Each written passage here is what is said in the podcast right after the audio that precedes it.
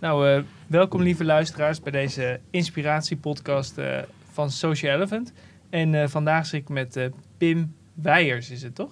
Weiers. Ik ja. zeg het altijd fout namen, dus dat is altijd even oefenen. En uh, ja, Pim uh, is, uh, ken ik eigenlijk van MustHaveMods. En uh, in mijn ogen een ontzettend uh, bijzonder bedrijf. Een ondernemer uh, die ik niet vaak tegenkom. Uh, en ik kom veel ondernemers tegen, maar jouw soort is toch wel uh, een beetje onbekend. En uh, misschien kun je zelf, uh, heb je zelf een idee waarom ik dat bijzonder vind, hoe jij onderneemt. Um, nou, waarom? Nou, misschien is het wel goed om te vertellen wat ik doe überhaupt, ja. uh, om mee te beginnen. En dat is uh, nou, mijn bedrijf, dat run ik samen met mijn twee beste vrienden. Uh, en dat moet ik eigenlijk zeggen met, met, met vijf beste vrienden in totaal, waarvan drie er uh, fulltime op kantoor zitten. Um, en wij handelen in exclusieve whiskies, bourbon, Amerikaanse whisky en uh, rum. En nog een aantal randproducten die ook allemaal uh, wel lekker zijn uh, in een uh, glaasje. Uh, en dat doen wij over de hele wereld. Dus we hebben een kantoor en een warehouse in, uh, in Nederland. Maar ons klantenbestand zit over de hele wereld. Ja, vet. Ja, en wat ik dus bijzonder vind aan jouw onderneming en, uh, en hoe jullie bezig zijn, is jullie zijn een vriendengroep, begonnen als vriendengroep ook. Ja. En die vriendengroep is nog niet uit elkaar gevallen. Nou, het grappige is, we zijn... Nu komt het nieuws. Nee. nee, ja, dat is niet zo dramatisch. Maar we zijn ooit begonnen als... Uh, even helemaal naar het begin. Alwin is een van onze, een van mijn partners, een, ook mijn beste vriend. En die ken ik vanaf het allereerste, de allereerste dag op de universiteit in Groningen. Toen stonden allemaal zo'n stel brugpiepers stonden bij de, bij de collegezaal te wachten. En toen bleek dat het hele college niet doorging. Dus we voelden ons allemaal enorme sukkels. Zouden we kom gaan bij mij uh, op mijn kamer, gaan we bier drinken. Dus uh, nou, zo is onze vriendschap ontstaan. En toen op een gegeven moment gingen we de kroeg whisky drinken, weet je wel. Een beetje van die goedkope bocht, maar dat vond je dan stoer. En zo ging dat steeds meer naar wat duurdere whiskies. Nou, toen ben ik verhuisd naar Utrecht, heb ik mijn master gedaan. Daar ben ik bij Thomas in huis komen wonen. Dat is de uh, andere vriend met wie ik het uh, fulltime op kantoor doe. En Thomas was eerst een beetje een cognacman. Maar uiteindelijk zijn we allemaal whisky gaan drinken. We hebben een whiskyproeverijtje georganiseerd in de kroeg om de hoek. En toen hadden we een vriendenclubje uh, dat, uh, met wie we dat vaker gingen doen. Kwamen bij elkaar. Dan moest, allemaal, moest iedereen een eigen fles meenemen. En dan kon je alles een beetje zo, uh, zo proeven voor redelijk goedkoop. Uh, je hoefde zeg maar vijftig piek op tafel te leggen voor jouw eigen fles. Maar je kon ook alle andere flessen proeven op die avond. Dat was best wel leuk. Um, en zo is dat groepje daar ontstaan. En van, van die groep, dat was toen acht of negen man geloof ik, zijn we met vijf overgebleven. Dus het groepje whisky drinkende maloten van acht tot negen man, ja, die dat naast hun studie deed, ja, is gewoon gestart in een serieus bedrijf. Ja, ja, Thomas en ik die begonnen er eerst mee met een beetje handelen. Het was wel geestig, want uh, toen dat is dat is een beetje in handel uh, is dat uh, overgegaan toen ik Ik was filmjournalist in een mm. uh, vorig leven. En ik ging een kopje koffie drinken met een collega. Die kende ik nog niet en we wilden even kennis maken. En op een gegeven moment kwam het over whisky. Die zei, nou wat toevallig, mijn vloerlegger uit Den Haag. Hè, waar gaat het verhaal heen? Mijn vloerlegger uit Den Haag, die is whiskydrinker en verzamelaar. Maar uh, die uh, kreeg het aan zijn lever. En die moest, die moest whisky gaan verkopen. Dus ik dacht, nou ja, pff, kom maar door. Lijstje gekregen, naar, met Thomas naar Den Haag gegaan en daar hebben we de whiskyflessen gekocht. En die hebben we vervolgens op, uh, op eBay geloof ik gezet en daar maakten we dan een paar tientjes winst op, weet je wel. Als student was dat best chill. En zo is dat balletje gaan, uh, gaan rollen en op een gegeven moment toen is Thomas echt fulltime voor de whisky gegaan. Alwin is er later bijgekomen, ik in twintig zeventien actiever ook weer en nu doen we met z'n drie en ja, het gaat als een raket. Vet, want jullie kopen dus uh, whiskies op overal waar, het, uh, waar je het kan vinden. Die, die, die zeg maar echt wel gelimiteerd zijn en heel exclusief zijn. Ja, we proberen het uh, natuurlijk zo creatief mogelijk in te kopen. Ook omdat je dan een enorm inkoopvoordeel hebt ten opzichte van, uh, van je concurrent. Uh, dus dat is niet alleen maar via de traditionele kanalen zoals de distributeurs. Uh, want ja, ons segment is exclusief, gelimiteerd, bijzonder. Uh, en ja, wat wij over de linie van onze website aanbieden, dat, uh, ja, dat kun je niet, niet, niet op, uh, alleen maar bij de distributeurs kopen. Nee, en jij bent een van de weinige klanten die eigenlijk uh, uh, bij ons dan, die ik heb meegemaakt, en ondernemers die eigenlijk uh, ermee moest dealen dat zijn website af en toe offline was, omdat er zoveel hm, mensen ja. tegelijkertijd gaan refreshen omdat ze het aanbod willen zien. Ja, we hebben wel een niche gecreëerd ook in de bourbon. Daar zijn we eigenlijk nou, expert in. Ik denk wel op, uh, op wereldniveau een speler. Um, Je moet weten dat whisky en bourbon bijvoorbeeld, die zijn... Die gaan het, dat gaat in vlagen. Hè? Ik bedoel, de populariteit van... Het gaat tot honderd jaar, tweehonderd jaar terug natuurlijk. Van de heel kleine distillerijtjes die... Of die stokerijtjes die je dan in de zeventiende eeuw had of zo. Tot de megacorporaties die tegenwoordig uh, zijn. Waardoor het door gerund wordt. Um, maar het is in de afgelopen eeuw nog met vlagen gegaan. In de jaren tachtig hoefde niemand whisky. Was het een oudbollig drankje. Bourbon uh, idem dito. En uh, ja, je raakt het aan de straatstenen niet kwijt. Terwijl nu, de afgelopen tien jaar, is het in zo'n vogelvlucht gegaan... dat de vraag echt way uh, hoger is dan het aanbod. Uh, dus we hebben de tijd heel erg uh, goed mee. Nou, bourbon, eventjes met dit in je achterhoofd houden. De, in de jaren tachtig was dat dus... Uh, ja, je kreeg het niet verkocht in Amerika. Dus wat is er gebeurd? Er is heel veel geëxporteerd naar Europa... Naar Japan, er zijn heel veel uh, bourbons naartoe gaan. Omdat, zeker in Japan was in de jaren tachtig op de een of andere manier het grootste bourbonland van de wereld. Uh, maar daar blijft veel van over. Dus uh, op, op die markten waar dat heen is gegaan, is er gewoon nog wel het een en ander te vinden. En dat zijn, daar, wij kunnen dat goed vinden. We hebben een heel uitgebreid inkoopnetwerk met heel betrouwbare contacten. En via die contacten halen wij dus op heel veel bijzondere plekken... heel erg bijzondere bourbons vandaan. Die tachtig jaar geleden die je dus uh, nou, echt kon, uh, in je gootsteen kon, uh, kon gieten als uh, distillery. En waar nu mensen hun, hun eigen moeder nog voor verkopen om uh, te kunnen krijgen. En als we dat soort flessen, dus sommige daarvan, op onze website zetten... dan wordt het zo druk. Dan zit iedereen te F vijf'en om uh, zo'n fles te kopen. Ja, en dan crasht onze website, zoals je zei. Ja, ja dat is uh, aan de ene kant mooi, aan de andere kant niet mooi natuurlijk. Maar wat wel tof is, is dat jullie eigenlijk een soort Inspector Gadget zijn... van de whiskyflessen en de bourbons dan met name. Want jullie weten, waar krijg ik dat spul en ja. dan iedereen wil het hebben. Ja. ja. Het, het voelt een beetje als het ideale studentenverhaal en echt de droom van iedere student. Maar beleef jij het ook zo? Nou, ik sta er op dit moment wel zo in dat ik ga niet meer werken om te werken. Ik wil wel fluitend opstaan en, uh, en gewoon het gevoel hebben van ik, ik, ik doe dit voor mijn plezier. En niet omdat, uh, omdat het moet of omdat ik mijn rekening moet betalen of de hypotheek moet afbetalen. Dat deed ik hiervoor ook al. Ik bedoel, ik was filmjournalist, dat is natuurlijk fantastisch. Ik mocht films kijken en toffe, toffe acteurs interviewen en... Uh, Ik kreeg daar geld voor.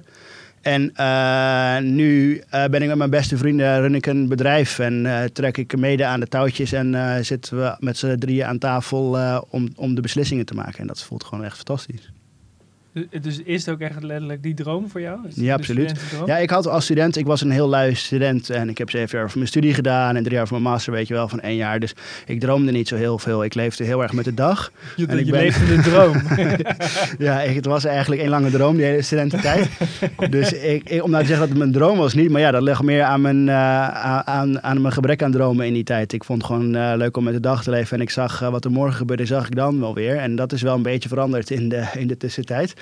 Maar als ik nu met terugwerkende kracht zou kijken... zou ik wel zeggen dat het echt wel een droom is. Uh, ja, ik zou het niet anders willen. Dat vind ik wel grappig om te zien. Want ik, ik ken dan meerdere ondernemers die dan eigenlijk... Uh, ja, die zijn dan... Uh, die waren eigenlijk tijdens hun studie misschien wel heel lui... of heel erg zoekende. En die wisten niet helemaal wat ze moesten. En daarna zijn dat de, de, gewoon de, me, de grootste rouwdouwers die er zijn. En ik vind je rauw, echt zo'n rouwdouwer die dan gewoon doorbeukt. Ik heb hier al wel eens over gesproken. Zeg ja, ik, uh, ik ga dan even naar bed. Ga ik even slapen, want dan kan ik daarna weer verder werken. Ja, soms, maar soms moet ik ook in de avond even een tukje doen. Ik hou niet zo van, of ik hou heel erg van slapen, laat het me anders verwoorden. Ik ben dol op slapen, maar ik vind wakker zijn nog veel leuker. Dus. Ja, ik heb hetzelfde, ja. Ja, dus ik ga echt veel te laat naar bed en ik, moet, ik heb twee kleine kinderen thuis. Ik moet er ook elke keer weer veel te vroeg uit. En dus af en toe die paar uurtjes die ik nog even kan pakken, dat is dan wel meegenomen. We moeten denk ik een siestehok op werk maken of zo. En, en uh, ja, ik zie het dus meer dat, dat, die, dat, die, dat, die, dat die studenten dat die dan eerst zeg maar heel lui zijn. En, of lui, niet per se lui, maar gewoon zoiets hebben van ja, ik zie het wel. En dan in één keer vol gas erin gaan. Maar je zei iets heel cruciaals. Je zei net, ja, maar het voelde gewoon niet alsof ik uh, uh, iets had om, voor, om dat voor te leven, zeg maar. Nu voelt het alsof ik het ergens voor kan doen en dan ga ik er vol gas voor. Ja, tegelijkertijd, ik wilde wel. Ik wilde filmen studeren, dat heb ik gedaan. Uh, ik wilde ook heel graag filmjournalist worden, dus dat ben ik ook geworden. Maar ik ben er nooit zo actief op, op bezig geweest. Natuurlijk heb ik daar wel aan gewerkt. Ik heb aan mijn netwerk gewerkt. Als filmjournalist zijn dat heel belangrijk in, in die wereld. In elke wereld, denk ik trouwens, is je netwerk natuurlijk belangrijk. Maar um, dus ik heb ook niet op mijn uh, luie reet gezeten om te wachten tot het aanwaaide. Maar uh, ik had nooit echt een plan of zo. En dat hebben we met ons bedrijf nu wel. En dat is wel echt een groot, uh, groot verschil. Dus Ja, als student was ik wel lui. Ik had wel een idee welke richting ik op uh, wilde. Ik liep een beetje met uh, de wind mee uh, waaien. En nu is het wel echt uh, anders. Maar ik moet er ook wel bij zeggen, trouwens. Want uh, anders gaat het ook wel veel over mij. Maar zonder Thomas en Alwin en ook uh, de twee andere vernoten uh, die ook uh, aan de zijlijn betrokken zijn, zouden we niet zo ver zijn gekomen. En dat is wel leuk aan ons bedrijf. Omdat we spelen alle drie, hebben onze eigen rol binnen het bedrijf. En we zijn ook bedreven in die rol. En ik zou ook niet de rol van de andere twee kunnen doen, uh, bijvoorbeeld. En omdat we elkaar zo goed aanvullen en omdat we zo goed op ons eigen, uh, op ons eigen punt aan het werken zijn, maakt, dat maakt wel echt het succes van het bedrijf. En hoe zijn jullie tot die rollen gekomen? Want je bent de vriendengroep. Hoe ga je, dan, hoe ga je dat dan... Ja, de Thomas en Alwin die zijn er echt op een professioneel mee begonnen. En Dolf aan het begin trouwens ook is, uh, is een vierde. Die heeft nu een fulltime baan, dus die is aan de zijlijn vooral betrokken. En, maar Thomas en Alwin, um, ja, dat kristalliseerde zich zo uit. Thomas die was eigenlijk uh, van uh, zeven uur 's ochtends tot zeven uur 's avonds uh, op kantoor. Ze hadden een heel klein gare nou, garagebox in Utrecht, zullen we maar zeggen. En daar um, was hij altijd aanwezig. Alwin die werkte nog bij, uh, uh, bij een krant. Dus die was daar een paar dagen in de week. Uh, en um, ja, Thomas was een beetje de drijvende kracht om te zorgen dat de pakketjes ingepakt werden, weet je wel. En dat uh, alles eruit ging. Toen was er nog geen website, dus toen deden ze alles offline via een handelsnetwerk, via eBay. Uh, kwam je mensen tegen en zo. Uiteindelijk bouw je WhatsApp. Een beetje je netwerk uit. Ja, gewoon echt op die manier. En pas in twintig zeventien, ik, ik zag een beetje aan de zijlijn van, oh, die boys die gaan echt wel hard. En ik dacht, ik ga, wil niet de boot missen. Ik bedoel, ik, ben wel aan de, aan, ik heb aan de baas gestaan. Hè. Ik heb nou, die stroopwafel op het schoteltje in Den Haag uh, uh, gegeten om die, uh, en bij die flessen daar te kopen. En uh, ja, zometeen gaan die gasten uh, er uh, ineens als een speedboot vandoor uh, met het bedrijf. En dan zit ik hier uh, nog een beetje in, uh, af te wachten wat, uh, wat mijn carrière gaat brengen. Dus ik wil er heel graag uh, aan meedoen. En bovendien was er op dat moment ook wel nou, een beetje noodzaak voor hen om wat meer uit te breiden. Um, en zo is de website ontstaan. Want dat, ik heb communicatie gestudeerd. Uh, ik werkte voor andere bedrijven waar ik dat, voor, ik dat ook voor uh, heb laten ontwikkelen. Ik bedoel, ik kan zelf geen website bouwen, daar hebben jullie voor. Uh, en uh, toen hebben we dus een website laten maken. Uh, dat uh, was onder mijn supervisie. En zo uh, hebben we echt het merk, want we heten toen geen MustHaveMods. Toen hadden we nog een, een handelsnaam waarop we uh, waarop, uh, handelden. Uh, en toen is echt MustHaveMods het merk gelanceerd voor uh, the world to see. Mooie naam ook. Ja, ja, dat is een toffe naam. Uh, ja, dat past wel. Ja, dus ik hoorde gisteren iemand zei molts. Molts doet me een beetje denken aan maltbier, aan nul procent bier. Oh, goed. Maar ja, molts is natuurlijk van single malt whisky. Voor uh, degene die dat zich nog afvroegen. Ja, dan moet je wel van ver komen ja, als, je, als je dat niet begrijpt. Maar het, was, het was een vrouw. Ja, precies. Oh, oh, oh. Hey, en uh, hoe hou je nou die, die, die vriendengroepen, uh, hoe hou je nou het verschil dat je en vrienden blijft en professioneel gaat communiceren? Uh, Want die twee dingen, dat, ik kan uit ervaring spreken dat dat nogal uh, kan bijten.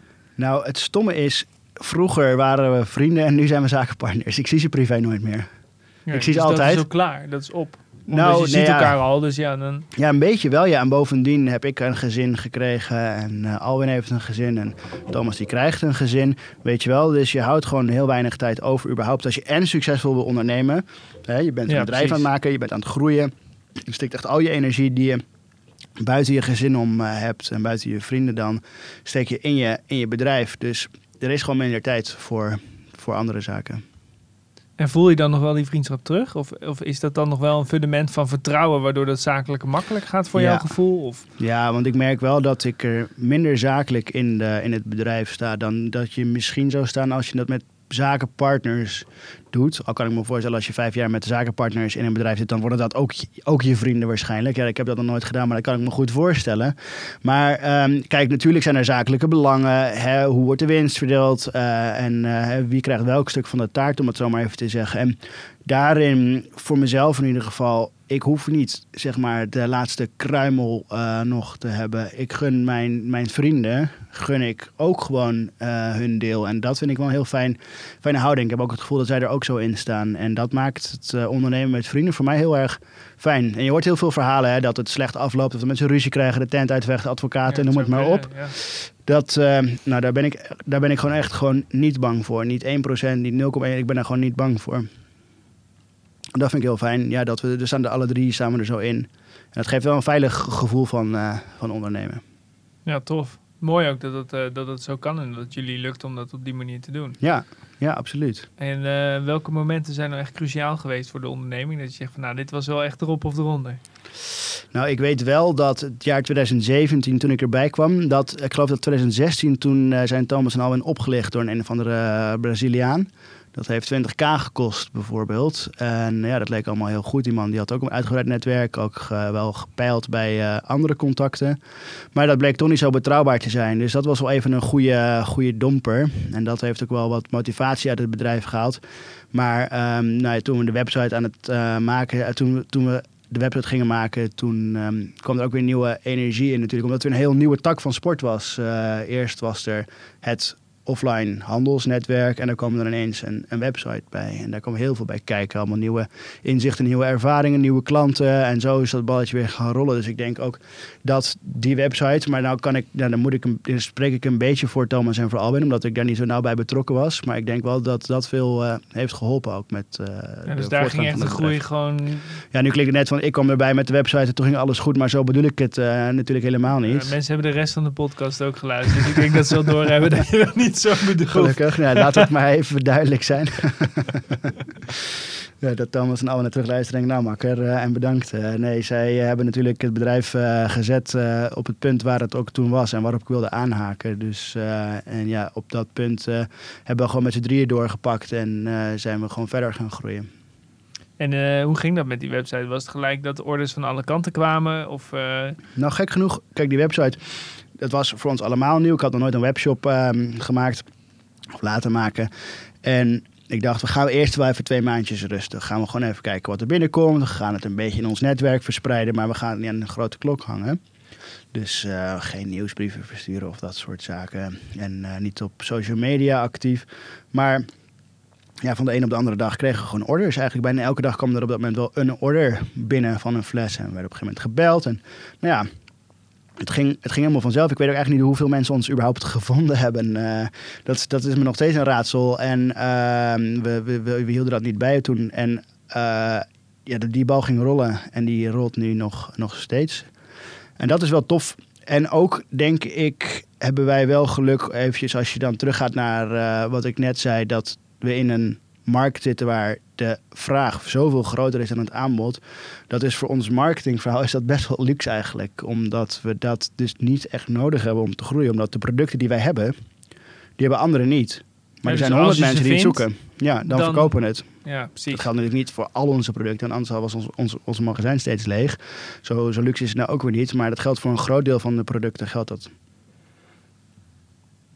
En uh, hoe bepaal je dan of je het nu verkoopt of dat je het nog een paar jaar laat liggen als investering? Ha, nou, we doen eigenlijk niet zoveel op investering. Omdat elke euro waar we dan uh, een marge op pakken, die kunnen we weer snel uitgeven. Dus die, die omloopsnelheid is voor ons wel heel erg belangrijk. Um, we hebben ook wel collega's die het juist een beetje om de investering doen en die zichzelf zo profileren. Maar zo'n bedrijf zijn wij, uh, zijn wij niet. Maar... daar moet ik wel bij opmerken dat we een aantal flessen op de plank hebben. En die hebben een heel hoge marketingwaarde. We zitten heel veel op Instagram. Uh, en dat is mijn taak om die, uh, om die te gaan verkopen. Maar dat groeit en dat groeit. Er zijn inmiddels wel tachtig flessen. Die hebben alle tachtig een unieke verkoopwaarde. En dat doen we vaak via een, een loterij. Als we die op onze website zouden zetten, één zo'n fles... en we zeggen morgen om vier uur, dan kan je hem kopen... dan loopt onze website vast, vast. Zoals we net zeiden. Want iedereen ja. die wil die fles kopen. Het zijn al heel toffe, toffe, toffe whiskies zijn dat. Dus uh, op een gegeven moment zei ik... we gaan het per loterij doen. Maar er werden er zoveel dat op een gegeven moment... dacht ik van, ja shit, zit ik zo meteen met tachtig flessen. Moet ik elke keer een loterij organiseren, al die e-mails gaan sturen... met je hebt wel of niet gewonnen. Dus het is me een beetje boven de pet gegroeid. En nu laat ik ze daar maar gewoon staan als een soort van uh, brullend uh, monster in de kast... Uh, als ik er langs loop, van nou ja, shit, daar moet ik ook nog wat mee. Maar om op je vraag een antwoord te geven... hoe langer die flessen er laten staan, hoe meer ze waard worden. Ik denk dat ze een, uh, een jaar geleden vijfhonderd uh, gemiddeld waren... en nu achthonderd of zo. Dus eigenlijk is het wel goed om deze dan juist nog even op de plank te laten staan. Ja, of de, of de euro is minder waard geworden, dat kan natuurlijk ook... Ja, nou, het is een beetje in, in beide. Want de euro is op je bankrekening natuurlijk wel minder waard geworden. En dat is ook weer, want ik zei net, de vraag is gegroeid. En dat wordt natuurlijk mede veroorzaakt omdat mensen alternatieve investeringsobjecten zoeken. Absoluut. En dat vinden ze ook, ook, ook in de whisky, zoals op zoveel plekken. De huizenmarkt helaas. Ja, de huizenmarkt ook nog, ja. Ja, dat ligt voor mij nog wel een uitdaging. Maar, en uh, is de liefde voor whiskies nog overeind gebleven? Nou, het grappige is... Um, Ze zit nu aan het bier, maar... oh, maar ik vind bier heel erg lekker. Ik vind bier heel erg lekker ook. Maar mensen vragen wel eens, wat is je hobby of zo? Dan zou je zeggen, is dat, is dat film? Ik ben een filmjournalist geweest. En dan is, is het whisky. En ja, ik, ik heb eigenlijk geen hobby's. Ondernemen. Ja, dat, is dat een hobby? Ik denk het wel. Ja, dat voelt voor mij, als ik heel eerlijk ben... als je iets met plezier doet... dan is dat vaak bestempeld als een hobby. En mensen zeggen dan, ja, ik ga naar mijn werk... en dat is dan niet leuk. Ja, ja, precies. Nou, dat zou kunnen. Maar ik denk wel dat... stel je voor dat, uh, dat we op een gegeven moment... zoveel uh, poet op de bankrekening hebben staan... van het ondernemen, dan... dan, dan, dan ja, dan. Ik doe het niet. Ik hoef het niet om mijn pensioen te doen. Ik bedoel... Uh, dus is het dan een hobbyfilm? Ik kijk bijna nooit meer films. Ik heb helemaal geen tijd door het ondernemen en door mijn gezin. Dus is film dan mijn hobby? Ja, ik vind het leuk om erover te praten, maar ik weet niet. En whisky zou ik een jaar zonder whisky kunnen met gemak. Dat klinkt heel suf misschien, maar uh, ik vind het hartstikke lekker. En ik drink het met heel veel plezier en ik neem graag een goed flesje mee naar huis. Maar is het mijn hobby? Ik denk het niet. Maar ja, ik, denk, ik weet niet wat wel mijn hobby's zijn eigenlijk. Maar ik hoor je wel zeggen dat je meer een deel van je tijd uh, nu van je leven spendeert... of aan je gezin of aan het werk. Ja. En dat is dat uh, gespleten identiteit nu van... Uh, maar als je gaat zeggen dat je gezin een hobby is... dan denk ik ook niet dat mensen daar heel vrolijk van worden. Nee, en weet je, kijk, we komen uit een gekke tijd natuurlijk. Dus uh, er was niet zo heel veel te doen... los van werken of aan je, uh, ja, met je gezin. Ik vond het heerlijk. Ik heb lekker gemountainbiked, bossen in, weet je wel. Ik vond het relaxed, hoor. Oh ja, ja nee, ik, ik bedoel, ik mag niet klagen, hoor. Ons bedrijf die heeft daar... Uh, kijk, ik, ik vind het... Ik, ik heb heel veel te doen met alle ondernemers... die daar keihard door getroffen zijn. En het is natuurlijk heel erg gek dat het balletje rolt... de ene kant op of de andere kant op. En de volgende keer mislukken alle graanoogsten... En, en, en wordt er drie jaar lang geen goede whisky gemaakt. En dan, dan ben ik het. Dus dat is wel heel wrang. Maar we hebben nu gewoon hebben geluk gehad met dat balletje. En dat is, dat is onze kant op gerold. Um, en dus die hele periode is voor ons wel heel goed geweest. Uh, bovendien uh, kon ik gewoon naar mijn werk. Ik bedoel, ik had geen werkgever die zei dat ik thuis moest werken. Dus daar had ik geen last van. En er waren geen files. Dus ja. Ik ja maar kijk dat op... was echt relaxed. Geen files. Ja. Daar ben ik wel met je eens. Ik kijk, op die, ik kijk zelf op die periode heel erg uh, goed terug. Voor zover het nu nog al terugkijken is. Want we zitten er nog een, in het staartje of zo, denk ik. Weet ik niet. Ja, maar anyway, by lack of a better word. En mijn vriendin daarentegen, die werkt bij een groot uh, corporate bedrijf. Uh, en die moest echt thuis zitten. En die vindt ons huis nu ook gewoon eigenlijk een soort onprettige plek geworden. Omdat ze zich daar heeft opgesloten gevoeld. Uh, ze zat daar zeven dagen. Soms dan was het van maandag tot vrijdag. Was de enige keer dat ze... naar buiten ging om boodschappen te doen. Nou, dat is wel deprimerend natuurlijk. Ja, dat lijkt me ook wel deprimerend. Ja. Ja. Dus om dan te zeggen, was werk mijn hobby in die tijd? Absoluut. Ik heb ook echt... elke avond had ik mijn laptop op schoot om gewoon... Het was heel druk. Er waren veel issues natuurlijk. Uh, ik bedoel, we shippen internationaal en uh, gingen heel veel minder vluchten... waardoor er ook veel minder uh, uh, pakketten verstuurd konden worden. Of althans, de, de lead times werden langer. Dus dat heeft ons best wel uh, wat tijd en energie gekost. Helemaal toen het net begon, die, uh, die pandemie. Maar... Um, Ja, het gaf me zoveel energie om daarmee bezig te zijn. En uh, al het werk, hoe meer eigenlijk... Dat is ook wel een beetje mijn motivatie. Hoe meer werk er is, hoe meer energie ik ervan krijg. Dat het werkt heel krom, maar als het heel rustig is... Dan, dan ga ik ook zelf een beetje rustig. Ja, maar dan en, kan en je ook even rust... bijkomen. Hè? Dan ja. kan het ook even. Ja, ik kan er niet zo van bijkomen. Ik laat ja, me maar lekker know, werken. Maar ja, dat, dat, uh, dat is zeker als je even in die mode zit... is het wel fijn om inderdaad door te gaan. Uh, maar ja, als het dan een keer ervan komt... dan kan het ook best zijn dat je gewoon echt wel even nodig hebt ook. Maar dat, ja, uh, ja. niet te vaak. Ja, hoe werkt het voor jou? Uh, met bijkomen. Ja, daar, daar, ik, ik moet zeggen dat ik uh, steeds meer probeer te leren... dat als je een rustig moment hebt, om die dan niet vol te zetten... maar dan even te accepteren dat die rustig is... en dan even ruimte te nemen voor jezelf. Want je mind... Uh, nou, ik merk bijvoorbeeld, gisteren had ik een werkdag... vrij lang achter elkaar gewerkt. En dan wilde ik eigenlijk nog van alles afmaken. En het lukt me nu steeds vaker om dan te denken... oké. Okay, dit zijn dingen, daar moet ik echt heel creatief bij denken. Die kan ik beter naar morgenochtend verplaatsen. Dan sta ik bijvoorbeeld iets eerder op. Ja. Maar dan heb ik wel mijn rust gepakt. En dan zijn die problemen die, waar je normaal twee uur over doet... zijn dan in vijf minuten opgelost. Dus ik begin nu wel echt door te krijgen... dat ik op bepaalde momenten gewoon niet meer efficiënt ben. Ja, precies. En, en dan ga, je, ga, je, ga ik wat meer spelen met... oké, okay, maar dan kan ik dat daar doen, kan ik dat daar doen. En bijvoorbeeld, ik zei ook nooit nee tegen afspraken. Ik probeerde mijn agenda gewoon...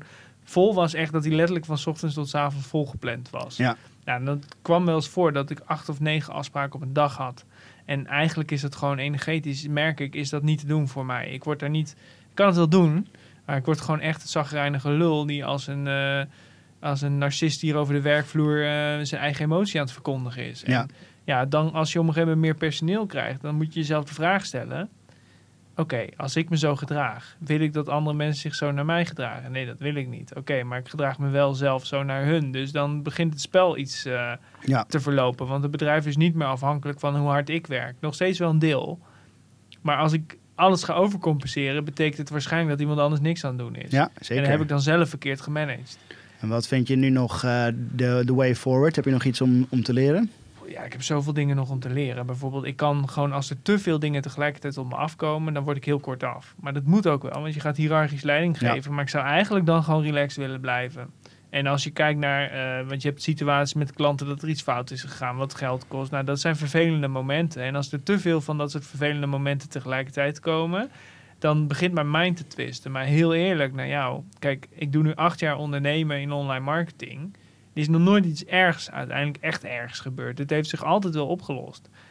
En de, het voelt dus voor mij alsof de energie die ik stop in, zeg maar, het probleem, dat, dat draagt eigenlijk niet bij aan de oplossing. Oh, dat vind ik wel mooi, inderdaad. Ik herken mezelf daar uh, wel in. Want, want je zit de hele tijd in tak, als je in het tak. moment te veel op het probleem focust, dan ga je er te veel mee. Terwijl als je inderdaad over een langere periode kijkt van wat is in de achter nou echt gebeurd en wat zijn die piekmomenten geweest ja. waarin je je ja. aan het opvreten was, ja. dan is dat op de lange termijn is dat veel minder erg dan alle uh, goede momenten waar je dan ja. de plezier op teruggeeft. Het blijft veel beter hangen ook. Dat is misschien wel een goede om, uh, om aan de, de kijker dan wel de luisteraar mee te geven. Dan uh, probeer afstand te nemen van je acute problemen. En, uh, hoe bedenk vaak je... zijn ze nou echt acuut, weet je wel? Dat is gewoon... Ja. Tuurlijk voelt op het, het op dat moment. Acuut, ja. Ja, dan denk je echt shit en alles aan de kant. En, en, en dat is één van die dingen. En het tweede ding is, elke dag één stukje beter is beter dan in één keer alles beter proberen te doen. Dus, dus het, ja, hoe leg ik dat nou aan? Als je elke dag ietsje beter doet dan de vorige dag en je doet dat tweehonderd dagen achter elkaar, dan heb je gigantische impact gemaakt. Gigantisch. Ja, ja, absoluut. Alleen we willen altijd, wij kijken naar die berg en die is dan veel te hoog. Van, oh ja, we moeten dus van deze professionaliteit daar naartoe. Oh ja, dan moeten we iemand aannemen die dat gaat doen. Ja, dat is gewoon bullshit. Echt bullshit. Want dat betekent eigenlijk dat jij niet naar je eigen gedrag wil kijken. Het hangt hem wel een beetje af, ja, moet ik zeggen, van je tuurlijk, agenda. Maar, maar negen van de tien keer is het, is, is het wel eerst kijken naar, wel, is er gedrag bij mij wat moet veranderen? Ja. Of heb ik gewoon resources tekort? We hebben in ons bedrijf sinds dit jaar, en daar moeten we ietsjes actiever mee, uh, mee aan de slag, hebben een not-to-do list. Wat voor taken doe ik nu die ik aan het einde van het jaar niet meer wil doen? Ja, dat precies, ja. En dat vind ik ook wel weer een goeie. Want dat betekent wel dat je ook gaat kijken van welke taken ben ik uitgegroeid. Kijk, we zijn er als drie vrienden begonnen in die garagebox in Utrecht. We zitten inmiddels in een groter pand in Nieuwegein. En dat pand wordt ook weer veel te klein. En zo zijn we echt wel steeds aan het groeien. En op een gegeven moment doe je wel gewoon... Kijk, het begon bijvoorbeeld bij Thomas die uh, aan het inpakken was. En die maakte alle shippinglabels zelf. Dat was een enorme werkelijke klus. Er moeten allemaal douanendocumenten bij, omdat we internationaal shippen. En um, ja, dat... De, de verkopen gingen zo hard dat we het inpakken niet meer konden bijbenen. En dan is de vraag, wanneer, waar is het kantelpunt dat je het inpak gaat uitbesteden? Dat heeft bij ons wel iets te lang geduurd. Het is een heel groot leermoment geweest om juist ook wel weer uit te besteden waar het nodig is. En zo is die not-to-do-list ook een beetje ontstaan. Omdat, ja, er zijn gewoon veel punten. Ik ben bijvoorbeeld op dit moment veel bezig met, uh, daar heb ik veel, spendeer ik veel tijd aan, aan producten online zetten. Dat hebben we deels geautomatiseerd en deels kan dat niet zo heel goed. Ook met fotobewerking heb ik uitbesteed. Maar het laatste stukje fotobewerking doe ik nog zelf. Doe ik vaak dan op de bank als ik een Netflix-serie aan het kijken ben bijvoorbeeld. En de volgende dag dan tjoep gaan alle flessen dan uh, online, alle nieuwe producten. Maar dat is wel iets wat op mijn not-to-do-list uh, staat. Dat ga ik niet eeuwig doen, want dat zijn heel erg uh, operationele taken. En dat leidt af van de, de strategie en de hoofdlijnen. En ik denk ook niet dat je daar echt het verschil maakt, zeg maar, in nee, jouw waarde voor de organisatie. Nee. Dus dat is wel, uh... En ik vind het heel goed, en daar sta ik wel achter, dat Thomas heeft ingepakt en die geeft nu leiding aan de inpakkers. Uh, ik ga dit uitbesteden en ik ga straks leiding geven aan degene die dat voor mij over gaan nemen. En dat is al een deels, uh, is dat al een beetje zo. En omdat je die processen allemaal zelf hebt opgezet en hebt bedacht en weet waar de kwaliteiten liggen en waar uh, het belangrijk is en waar je uh, op moet letten, kun je wel veel beter leiding geven over die processen, omdat je zelf van voor tot achter weet hoe het werkt. En dat, ja, ik denk die groei die we doormaken mensen, vind ik wel goed. Uh, ja, maar mensen bedrijf. hebben daar ook wel respect voor. Hè? Als jij gewoon het zelf hebt gedaan, uh, ja, dat heb ik altijd zo ervaren. Ik heb vroeger in een fabriek gewerkt in, in Vredeland en toen uh, ben ik begonnen, we moesten eigenlijk als jonge studenten advies geven over de organisatie. En met een vriend van mij, Kees Harrewijn, een hele mooie vent, besloten wij om gewoon mee te gaan draaien in het bedrijf. Dus wij werkten overuren en stonden zelf die vaten in elkaar te lassen, doppen erop te zetten. Mm. Maar ja, dan, dan laat je ook zien dat je ook bereid bent om te werken en dat je het begrijpt. Ja. Ik, voor mij is dat wel, als je nu, nu kijkt naar modern leiderschap en ook leiderschap richting een jongere generatie. Die hebben wel respect voor mensen die het echt gedaan hebben, zeg maar. En als je ander, hoe ga je dat dan anders zeggen? Ja, um, ja, wil je dat even voor me regelen? Het voelt, ik zelf heb daar moeite mee om dingen te vragen die ik zelf zeg maar niet heb doorleefd en begrijpt. Ik denk ook wel dat het een beetje van de bedrijven hangt. Want ik denk als je in een, in een grote corporate organisatie zit, werkt het heel anders. Omdat alle processen daar al helemaal op orde zijn. Maar in een snelgroeiend bedrijf als het onze. We hadden, uh, twee jaar geleden hadden we, hadden we geen personeel. En nu zitten we met, uh, met negen man en ook zoekende naar een tiende en een elfde. Dan is die groei veel organischer. En dan zit je veel dichter op elkaar. En ik voel mezelf ook helemaal geen, geen leider per se. Ik draai ook aan ons. Het is een heel horizontaal bedrijf. Ook om, ja, omdat het zo gegroeid is. Waarom voel je jezelf geen leider? Omdat we het echt met z'n allen doen. Schouder aan schouder. Een beetje een cliché. Maar um, de boys die aan het inpakken zijn beneden.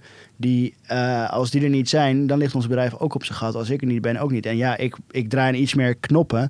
Maar, um, en ik zeg soms wel wat er moet gebeuren. Maar maak je dat per se een, uh, een leider? Ik probeer mensen wel te inspireren mm. in, uh, in wat ze doen. Ik probeer mensen sturing te geven. Ik probeer mensen uh, richting te geven. Maar eigenlijk op de plekken waar we personeel hebben, zijn het ook wel de mensen uh, die mij moeten vertellen wat ik moet doen. Tuurlijk. We hebben één jongen van tweeëntwintig en die uh, doet een deel van ons I C T, een deel van onze administratie. En die is veel slimmer in het onderhoud van de website dan dat ik ben. Dus hij is eigenlijk meer een schakel tussen ons bedrijf en tussen jullie als onze mm-hmm. developer en strategisch partner.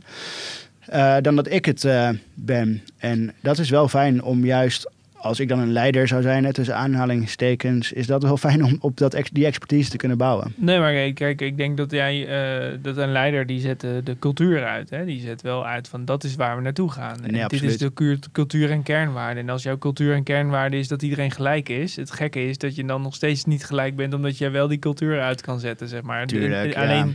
alleen het lastige had van die gelijkwaardige culturen. En ik herken het natuurlijk, we hebben hier ook een vrij gelijkwaardige cultuur. Dat iedereen mag overal wat van zeggen. Uh, maar op het moment dat er stront aan de knikker is, dan is het dus wel de kwestie van uh, ja, situ- situationeel. Dus heel, dan moet je even heel hiërarchisch zijn en zeggen, joh, nu wordt het dat en dat en dat en dat. En dan, dat hoort er ook bij. Dus Tuurlijk, ik denk wel ja. dat het leidinggeven is. Alleen het is wel dat jij de cultuur en de kernwaarden bewaakt. En ik hoorde wel heel veel dingen in jou, dat de dingen zeggen ook van ja, zij moeten dat aan mij vertellen. Dus die ruimte is er al. Mm-hmm, dus er absoluut. Zitten wel allemaal fundamenten onder. Wat ik wel heb gezien uh, bij snel groeiende organisaties, dat het heel belangrijk is om voor jezelf ook die, die cultuur en kernwaarden vast te houden. En dat vond ik altijd zo'n bullshit praatje. En nu pas begin ik het echt te zien. Omdat eigenlijk, uh, zeg maar, je kan heel snel. Een van de dingen die wij nu uh, aan nieuwe mensen vragen, is dat ze echt pragmatisch zijn. Want niet pragmatische mensen, als je in de vibe zit waar jij in zit, van ik wil dingen gewoon opgelost hebben en mensen zijn niet pragmatisch. Ja, ja dan weet ik al dat jij daar toch wel ergernis aan gaat krijgen. Mm-hmm. Nee, absoluut. Dat is heel belangrijk, inderdaad. Dat vind ik wel een goed punt, ook wat je aanhaalt. Want wij hebben wel heel veel geluk gehad, ook met de groei en uh, de personeelsuitbreidingen van, uh, van ons bedrijf. Omdat iedereen die aanhaakte, die was eigenlijk toevalligerwijs heeft dezelfde mentaliteit als wij hebben. Maar anders en haakt hij ook af waarschijnlijk. Jonge mensen. En ik kan me wel voorstellen dat, kijk, als we harder groeien, dat niet iedereen kan in die vibe zitten. En uh, misschien dat die mensen eerder afhaken, dat kan heel goed. Dat weet ik nog niet. Die ervaring heb ik nog nee, niet. Tot, dat... tot op heden wil iedereen blijven. Dus we doen blijkbaar wel iets goed. Maar um, ja, het, het geluk is wel dat, dat de mensen die aanhaken eigenlijk Uh, ook voor de cultuur een aanvulling zijn, in plaats van dat ze er haaks uh, op staan. En ik ben wel benieuwd voor de toekomst wat er zou gebeuren als dat een keertje niet zo is. Ja, dat is een klein team. Zichzelf, want je moet je voorstellen, stel dat jij een team hebt waar het echt heel belangrijk is om pragmatisch te zijn. Stel, nou, er komt dus één iemand aan, uh, die is niet pragmatisch. Dan of hij wordt opgevangen door het team, of hij ziet gewoon zelf dat hij niet mee kan draaien. En dan heel vaak zie ik toch dat mensen dan eer aan zichzelf nemen en dan zeggen van ja, weet je, ik, uh, dit red ik niet. Ja, nee, zeker. Ja, ik, nogmaals, we gaan het wel meemaken. Ik vind dat, ik, ik hoop er enerzijds natuurlijk niet op, want je wil dat alles goed blijft gaan. Maar anderzijds ook voor je eigen leercurve, hè, voor de leercurve van je bedrijf, is het ook wel goed om af en toe een keertje te maar botsen. Wat is er niet goed aan als iemand niet, zich niet thuis voelt in de kernwaarden en zegt, ik, ik, weet je, dit is niet mijn, dit is niet mijn plek. Wat is daar dan niet goed aan? Mm, nou, op dat moment lijkt me dat juist een goede beslissing. Toch? Maar het hangt een beetje van de context af, uh, natuurlijk. Ja, je moet geen... Degene moet zich wel thuis uh, gevoeld hebben... of op zijn minst het idee hebben gehad dat hij er een plek had. Uh, ja, en ik heb, dus, ik heb dit wel meegemaakt, ook vrij recent. En ik heb dus het gevoel dat is echt wel een eerlijk overleg gegaan. En ik merk dus dat hoe duidelijker jij bent over je cultuur en kernwaarden... van joh, ik kan gewoon zeggen, ja, hier is het gewoon... we willen pragmatische, zelfsturende mensen... Ja, dat is waar we naar kijken, want dat vinden we belangrijk. Dat is hoe we samenwerken en dat is een beetje de manier waarop we samen praten. Ja. En ik heb dus echt wel iemand gehad die zei, ja, ik, kan, ik merk dat ik dat daar eigenlijk niet, me niet prettig in voel. En vroeger had ik dan zoiets, oh, maar dan moet ik nu uh, een knuffel geven en dat geven en dat geven... om te zorgen dat iemand zich wel prettig voelt. Ja.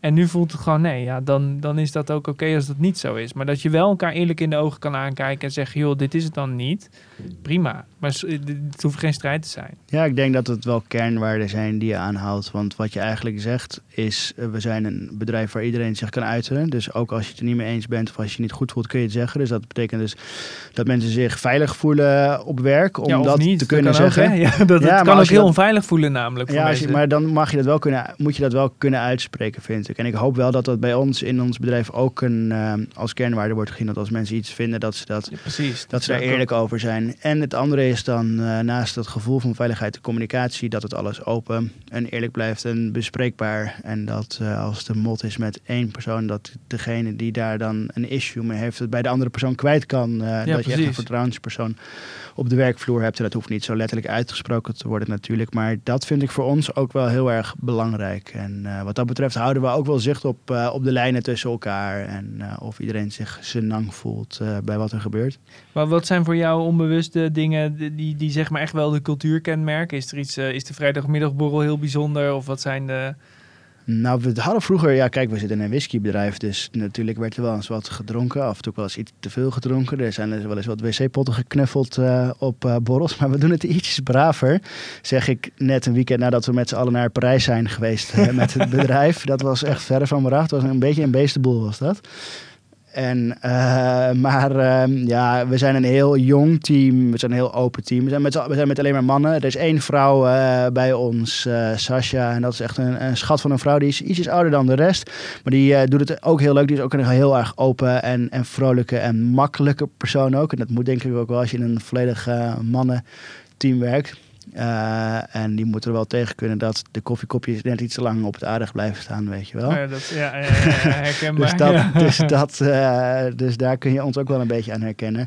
Ja, en dat is wel ook wie we zijn. We zijn allemaal open, uh, jong. We willen allemaal gewoon uh, een goede borrel drinken en plezier met elkaar hebben. We kunnen heel botte grappen naar elkaar toe maken. En dat is wel tof. En niemand voelt zich daardoor buitengesloten... of niemand voelt zich geschoffeerd als er een, een botte grap wordt gemaakt. En dat, dat moet allemaal gewoon kunnen. Het is echt een beetje... Ja, het klinkt ook weer een beetje zo... Uh, maar het is wel een beetje een vriendenclub uh, met z'n allen. Top. En zeker toen we net naar Parijs zijn geweest... Uh, was een whiskyfestival en hadden we kaarten voor gekocht... hadden iedereen meegenomen. En ja, het was echt zo fantastisch. De eerste avond liep alweer flink uit de hand. We hadden gewoon whisky mee in de bus naar Parijs... en we hadden ons helemaal naar de tering gezopen. Met de Flixbus? nee, met, we hadden een busje gehuurd. Ja, ja, en, uh, nice. Er waren een paar chauffeurs die dan niet gingen drinken, maar...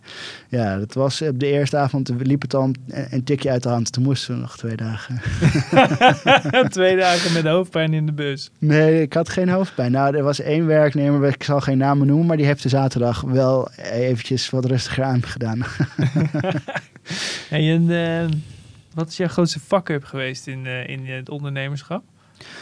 Poeh. Poeh. Nou, in het ondernemerschap spreek ik alleen even voor mezelf en niet zozeer in ons bedrijf. Ik ben al, ik heb eigenlijk, ik heb... Ik heb twee keer een vaste baan gehad. Eén keer ben ik programmeur geweest bij een bioscoop een jaartje.